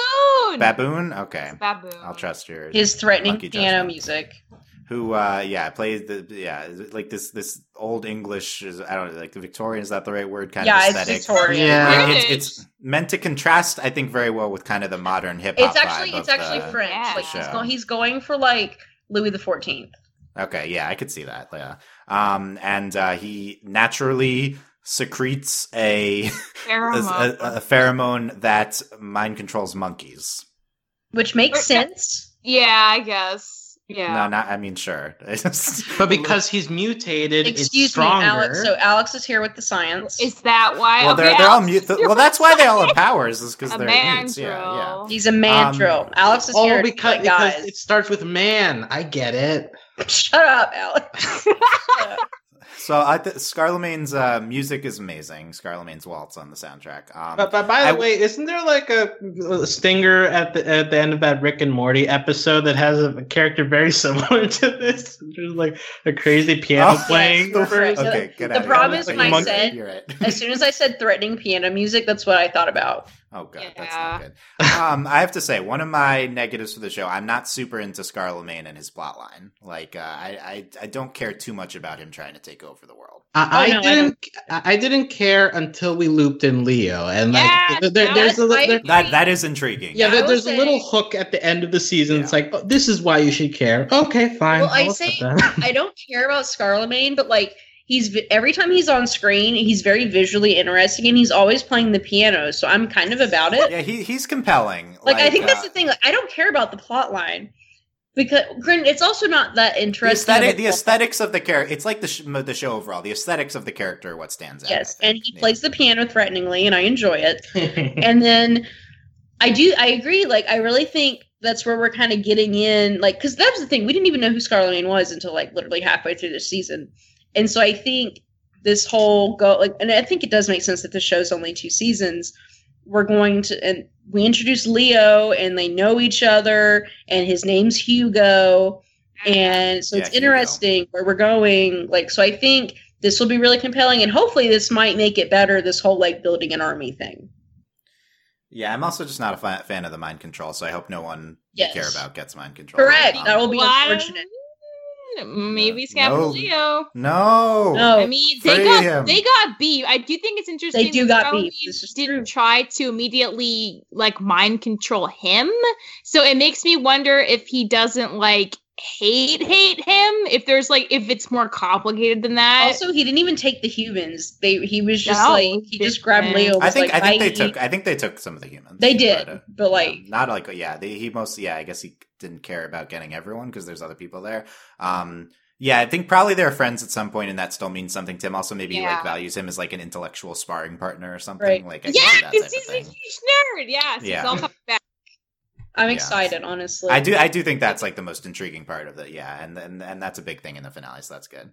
Um, the other big plot line in the finale, I think we talked about most of the plot stuff I've written down, except uh, Kipo turning part mute and then gets this giant arm at the end. Um, I, I say Jaguar only because the song is Purple Jaguar, eye at the eyes at the end. So I assume I will say she looks like a Jaguar. Jaguar. It looks like a Jaguar. I have something yeah. very embarrassing to Please disclose. do it. Do it. So, like, the first time the arm happened, I literally was like, wait, we've never met her mom. Is her mom like a giant cat? No, I thought so too, Michelle. Yeah. yeah. I mean, but how would that happen? I mean... Why? Why not? They're all they're mutated. Like, they, they, no, that was. I think that's the most natural thing to assume is she's literally half mute. Like her mom is. I think that's still. I mean, they hooked up. I mean, I don't know. Kipo, I never told you. I had a fun night with a jet with yeah, a cougar one night. This is terrible. Some sort of breeding program. Yeah. Like no, but I still think that's in play because the mom isn't canon from that episode. Yeah, that's so. true. But you'd think the dad would have said, would like the dad mentions that uh, she's got sick when she was younger. It's it, it could have been sick, sick animal, sick jaguar. Yeah, Yeah. It is possible. I assume that's not what's happening. But, uh, I also assume that's not what's happening. Or maybe it's but like, like it's like weird werewolf rules where she got bitten by. by well, one. I mean, to be oh, fair, we're also dealing sure. with like again, and this is frustrating to me. To my fiance, I just accepted it because you know I watch shows. Um, she's purple. Yeah. Like and you're yeah, yeah. So at that, that so we've been talking about that. Kipo Kipo is purple, and you're like, like oh, this happens in sh- in a yeah, cartoon sometimes. Like, I, cartoon I, like yeah. I accepted it. And that was it. Maybe all the Burrow people are purple, and then I'm like, no, he, her dad's black. Yeah, they, and no that, one and, else. And then you get, it, the show handles it so interesting, and then you get, and then you learn that the Burrow people aren't all purple. It's like, okay, Kipo's still just like a quirky show thing. No, there, but there's there's an but there's a plot reason because she's a purple jaguar. jaguar. Yeah, like it's great, but it's literally like she's just purple, like. It's just her. No, just, uh, yeah, I th- it, it's kind of a twist on its own, yeah, because you don't, uh, you you pl- it plays with the expectations. You're like, yeah. you're, you're kind of no just accepted that she's about purple. The fact that she well, has this purple the whole time. Well, yeah, like she meets she meets yeah. Wolf and Benson, and, and they're not like, oh, you're anything. Purple. Like, yeah. Also, like, also, the thing that really got me It'd be rude was to say that. When she can see in the dark. I was like, yeah, because she's like, she lived underground. This makes sense, right? That's what she claims. And then, and then they're like, J K, she's part cat. I'm like, what? Yeah. Like, yeah, the twists were very good for both. I think they handle all that well, yeah. And also, they do, like, I, th- I think it's, I think, I think they're doing it very well, and it's really interesting. And I'm like, kind of about it. Yeah, yeah. How, how the how they how they've doled out the she the arm and the, the different powers so she's gotten. The giant through. Jaguar arm is hilarious, and then the giant jaguar arm at the end. Uh, it's yeah, and I, I have to imagine this is going to be so relevant to the plot because Kipo is like Steven, right? She's half and half. She's going to be the one to. She's bring the bridge, yeah. But I mean, she's already doing that, right? Yeah. She's already being the bridge. That's so already like, kind of, and I yeah. love that too because it just will culminate the show so well. Yeah. Absolutely, I think that's what they also, doing. I love jaguars, and she's purple. Like, this is great. It's good. not, not to bring Rick and Morty back in, but the episode with Morty with the giant arm. Um, oh, no, thing. That was bad. Oh, wait, wasn't there a purple jaguar in uh, Tuca and Birdie? Uh, Tuca yeah. had, had that pet that was a purple one. They're very popular. All these comparisons. Now. Um, something I want to note, uh, the, I, I love the, some of the best parts of the show are the beginnings of episodes because they always begin each episode with the not on uh like the Kipo the Kipo gang I except love for the it. First episode, but half of them are flat flashbacks to the Burrow. There's a few that are Scarlemagne, um and uh all of that that one that that's just um Jamak like being miserable Jamak, yeah. is great. And like I think it ends with the giant poop falling on him. Yes. It's like, it's like the one of the best executed poop jokes you'll ever see. I, yeah, I did not hate that poop joke, despite hating poop jokes. Yeah, uh, I I love how they do the beginnings of episodes. It's each each one is really compelling. I really um, and, love it, and then just the visual, and like also just visually, like where's the Kipo? Where's the Kipo? Yeah, yeah and then the, and then they and then they build in the Kipo. Yeah, some so mentioning good. This they and I, I love the impact of the the theme song in the beginning. It's just it's a short so thirty second thing. It's really good. More um, minimalist theme songs, please. As a connoisseur I, of animated theme songs, like this is up there. I have to say, I like the flashy theme songs, but this is a good ex- this is good evidence for minimalist well, that's ones the, well, being the thing better. Is, like, it's this because is really good. One, they use music so well in the show, but again, it's also this whole like it's the intro, and then they drop. Yeah, I think the it's song. How they build it in. It's they yeah. they, they they visually intro it. They also b- uh, build the music up to it. Um, also, yeah. it's I think it's, it's one of those execution on it. It's one of those really interesting things, and I think this is on this is up there with kind of like Rick and Morty stingers. Like we have this very purposeful, interesting. Like they have to do this for every single episode. Like it's not just like listen. I love you know we all grew up watching Power Rangers, and we all love watching shows where it's the same intro every time, and you you, you know memorize the theme song, and it's great, and you have you know thirty seconds to go to the bathroom yeah. before the episode starts.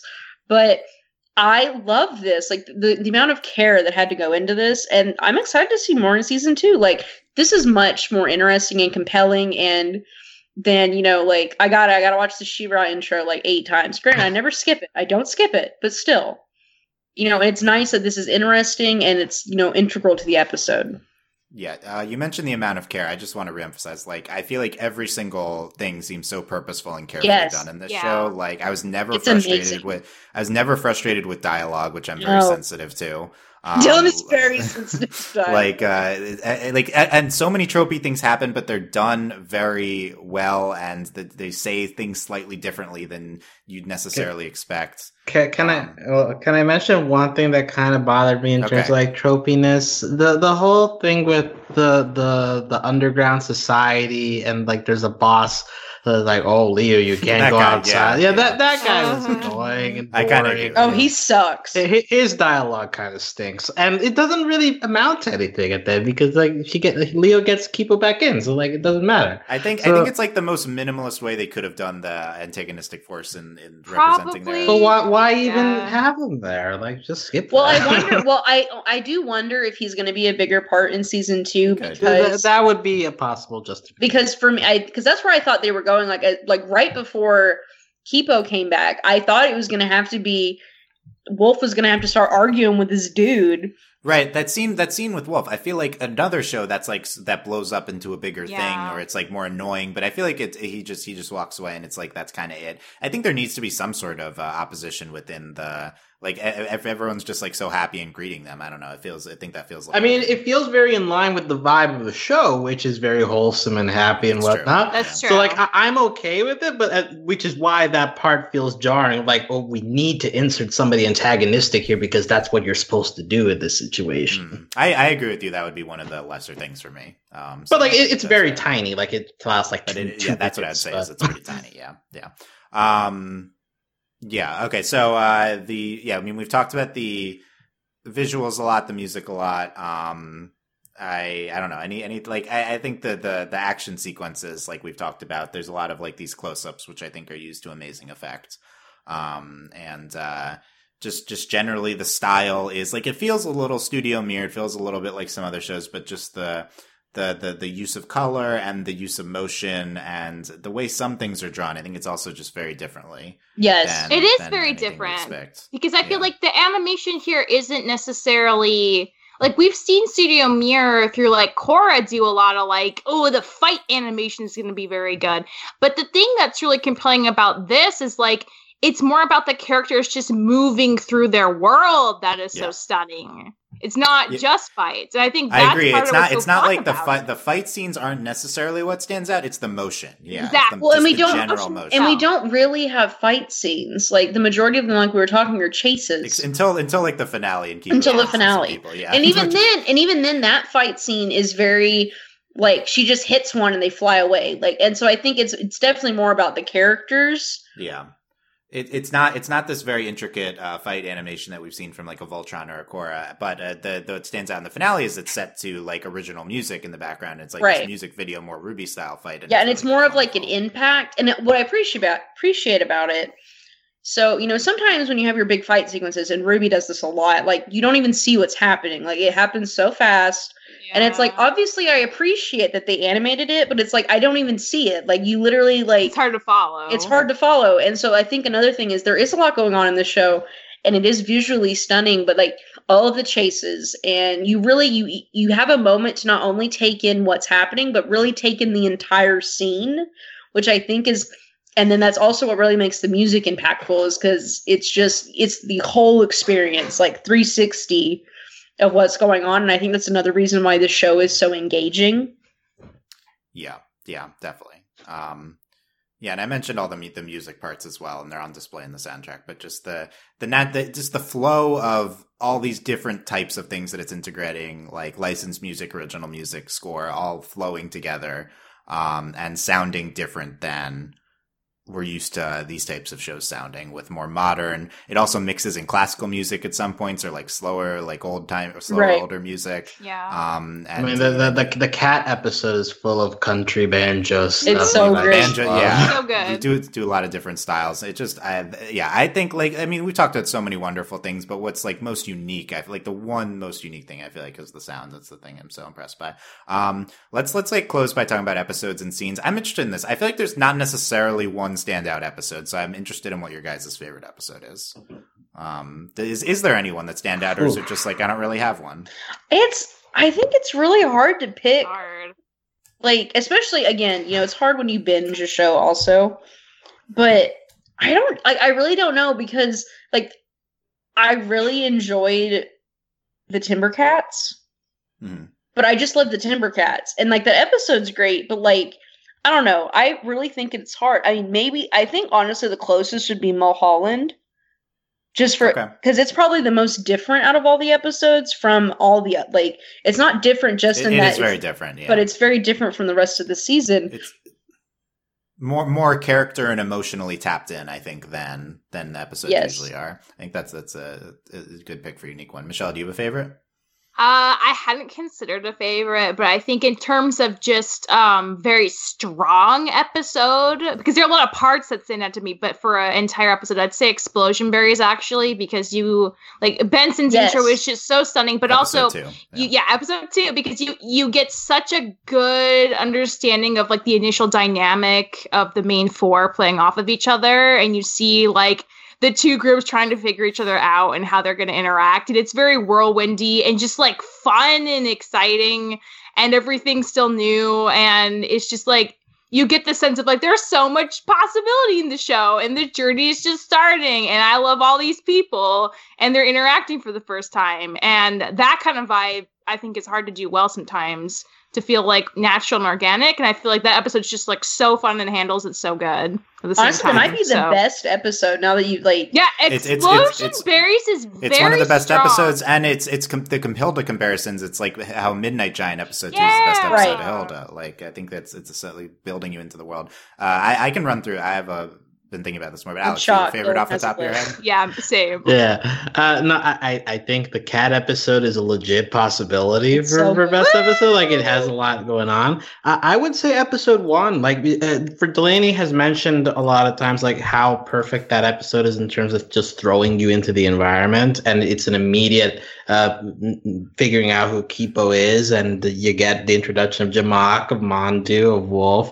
So I, I think that that episode just does so many things right, that, like, there's there's a good option for that being the best episode. And I, I threw I don't remember exactly what happens in, like, the final three episodes, but I think Mute Mute World also has a lot going on, because that, that has yeah. the, the wolf backstory. It has Jamak and uh, and Kipo like, yeah. like hanging out. It's doing a lot of awesome things there too. So I think episode nine also has a case. But yeah, it, it's it's hard to choose what's the best episode, because I think we've already commented on this, but the fact that, like, these episodes are able to fit so much in twenty-two minutes, like mm-hmm. uh, the, the the only other show recently that I had that feeling with was Undone, which is like yes. how, yeah. how how is this fitting so much stuff happening in just, like, the one twenty-two minute thing, where, like, other episode other shows, it feels like it kind of struggles to fill well, that. It's like Michelle started talking about the second episode, and I was like, I forgot all that happened in just that right. episode. Right. So like, much happens in this show. Yeah, yeah. So, like, because of that, I think that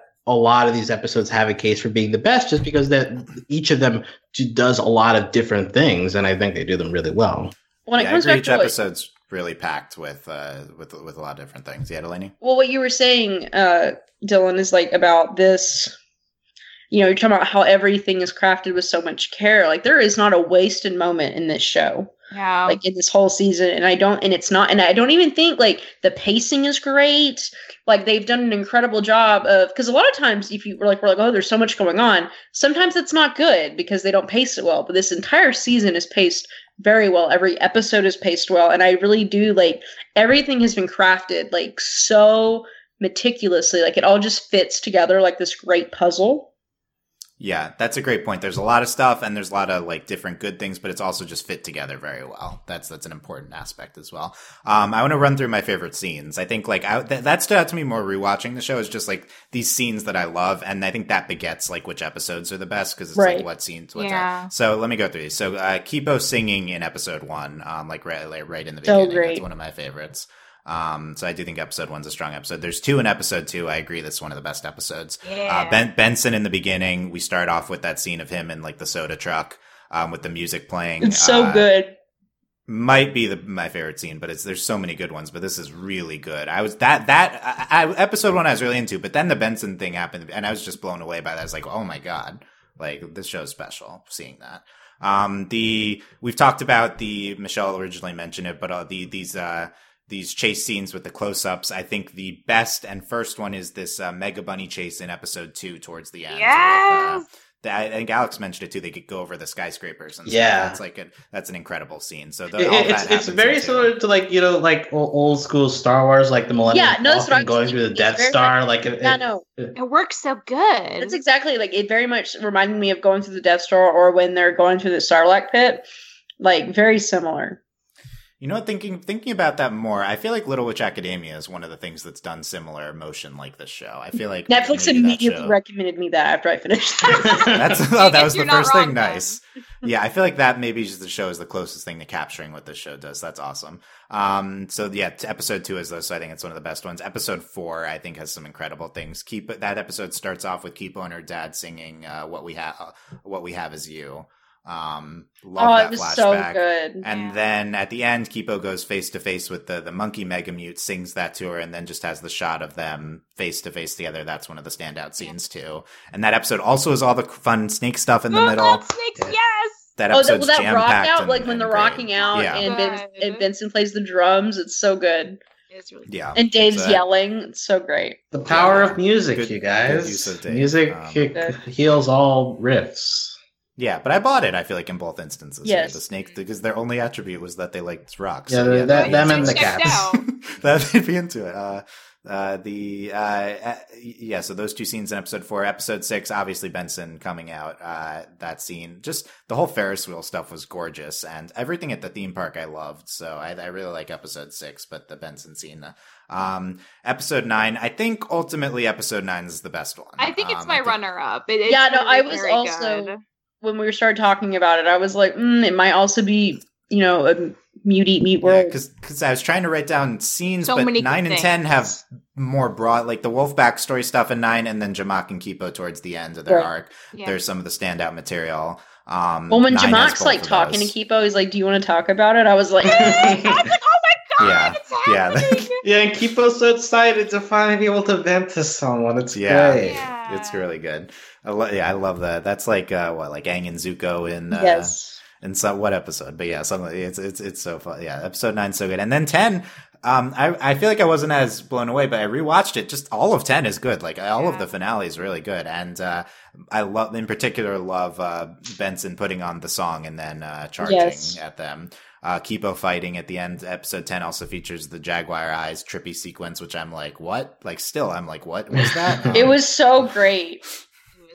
I guess the show needed a trippy type sequence. Like if it's going to go crazy with animation, I feel like it needs well, something like that. Well, I also really liked going the entire series going through like when they would do the D N A, like blood rush. Um, yeah. And that, that, that was like the played up more of that. Like yes. that was the extended version of that. So I so, do think it works like yeah, that. Yeah. That's why I really liked it. Also like, why not? Yeah. Also, why not? Uh, an- another, another Spider-Verse influence, right? Like yes. zoom in on the spider biting you. That's true. That's, that's that is what. Well, and also like, the yeah. other really thing that we were talking about, Benson, like it's something I really like. Like you know, it's not like Spider-Verse was the first one to do it, but Spider-Verse is the one, the first one to do it like the entire movie and to do it like in such a big way. You know, the character puts on their headphones and you can hear the music. I think they've done a really great job in this show with Benson. Yeah, and I, I just really loved that. And I like you were talking about, I really loved it in the finale. Yeah, every every time Benson puts on music, you're like, "Oh, this is gonna be good. This is gonna, yes. yeah, it's it's it's it's really well used out there." You're right. That is similar to Spider-Verse too. Um, yeah, and there's other great moments at ten. Kipo coming back at the end. Um, the the Benson meeting the guy. I'm sure there's other stuff. I just watched it, but I'm sure I'm forgetting some other stuff too. So I don't know, two, two, four, nine, ten, but not a bad episode among them. Um, and all of them at least have that intro scene, right, which is always good. Yeah. And um, yeah, I don't know. That that that's it for. I think all all I had on on Kipo. Michelle, yeah, what are you thinking I, right now? I on have one last. Well, I'm very okay. high in this show. I'm glad we talked about it. One thing we haven't brought up that really, really struck me was the fact that so we have all these different animal communities of like anthropomorphized animals, and in every single one of them, there are like prominent female characters yes. in the group. Who like have substance and personalities and do things, and they're not tokenized. And it is just so wonderful to see how permeated that is, like, throughout the entire show. Like, every group of animals has, like, a at least one or two cool female animal characters doing stuff that's significant. And that's just so nice to see, because it does not happen that often, you guys. And every time a new one would happen, it'd be like, oh my god, look at her! She's my new favorite! It was so good. That's a great point. Yeah, the, the Yum Yum counterpart, the like she was in charge. I think her name's Molly. Like, yeah, she was. She was. Yeah, the one and, like the that, two I think of snakes. Yeah, the like, snakes. Fitness raccoons. Well, it's like yeah. even. Well, it's even the, the monkey. The buff, the, the, the moth frogs. There's like that one lady frog who's super. Yeah, she's cool. in charge. Yeah, yeah, she's in charge. There's like so many of them. Yeah, I don't know. I don't know if there's yeah. a wolf, but uh, the, the the wolf was just the two guys we didn't really meet. Well, I think else. the wolves. It was like. This was just, like, the character design. Like, you just had billions and billions. That, but, like, that's the other thing. None of the female characters have, like, eyelashes or lipstick. Oh, yeah, that's true. Everyone just looks like an animal, and that's another huge deal. Like, I'm just so happy this is happening. You don't have to give characters boobs when they're frogs to be like, this is a lady frog. Yeah, uh, Ki- Kipo, Kipo in general, very feminist show. I feel like uh, yeah. at the beginning we didn't know it was a female main character too, so it was like a kind of surprise recently. Right? Yeah. Um, interesting name, Kipo. Um, yeah, I don't know. It's like it sounds like Kipa, so I was like, it's, which is like a yarmulke. So I was like, okay, but uh, K-pop, K-pop sounds like K-pop. Kipo. You're perking up from. Yeah, okay. Um, Delaney, anything else on Kipo? Well, I just, like, you know, we've talked about it more, and I, like, I did, I finished it today, and really, this show, like, I, you know, even if, even if we only get two seasons, like, this is an incredibly unique show, and I think it's just incredible. It's completely blown me away, and I, it's also really highlighted, you know, we talked about the music directors are the same from Spider-Verse. Well, you know, that's it. It's just the music connection. But, like, that's how much music is so important to animation. And I think this show has done such a great job of displaying that. And also, there's just so many unique things about this show that make it so compelling. And I'm, like, really excited about it. Like, I feel very blessed to get to watch this show. Like, I think they've done an incredible job. And I'm really excited. I really hope we get more. And it's just, this is so, it's been so lovingly crafted. And there's just... Like, j- just everything, like, from the big moments to the little things, like, the, we're talking about, like, the opening sequences with, like, with seeing the title, all the music. Yeah, yeah. Definitely. All, all that. Um, Alex, any, any closing thoughts?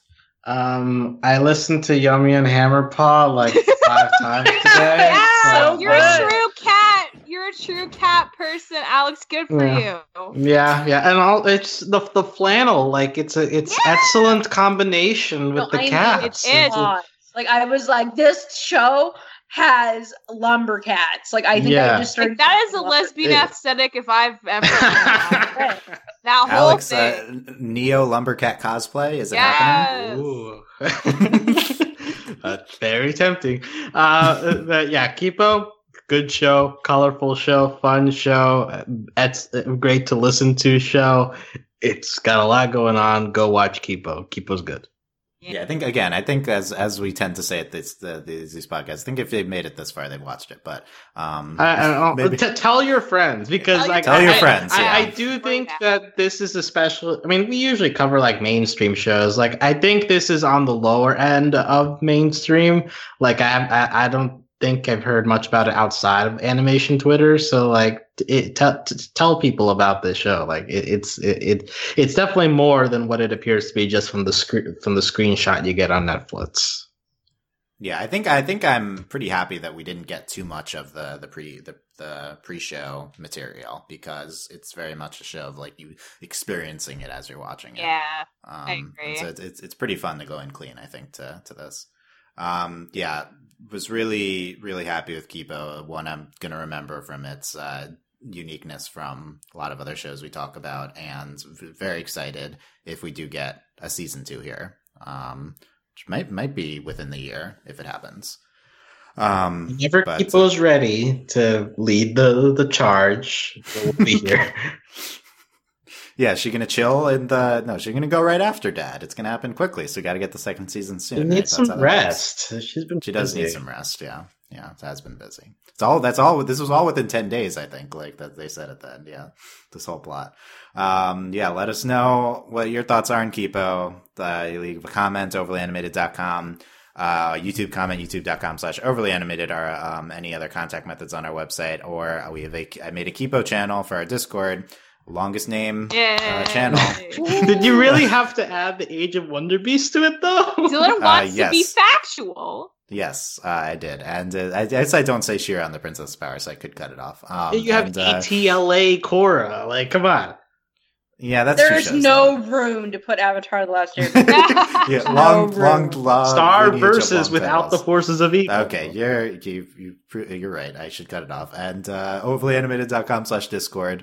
Um, to talk about Kipo with us and uh, and all those other shows I just mentioned. All those other, yeah, yeah, we mentioned a bunch of them. Uh, patreon dot com slash overly animated to support us. Thank you very much to our current patrons, especially our Patreon podcast, John, A K Johnny Bravo.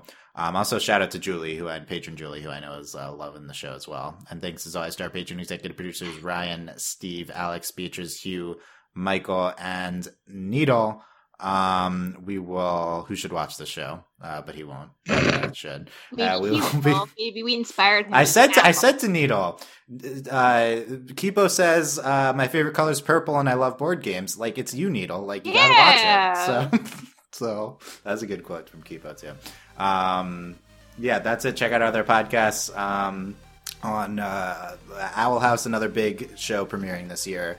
Yeah, between Owl House and this show, very good, very good start with new shows to this year. Continuing last year, very a lot of strong new shows.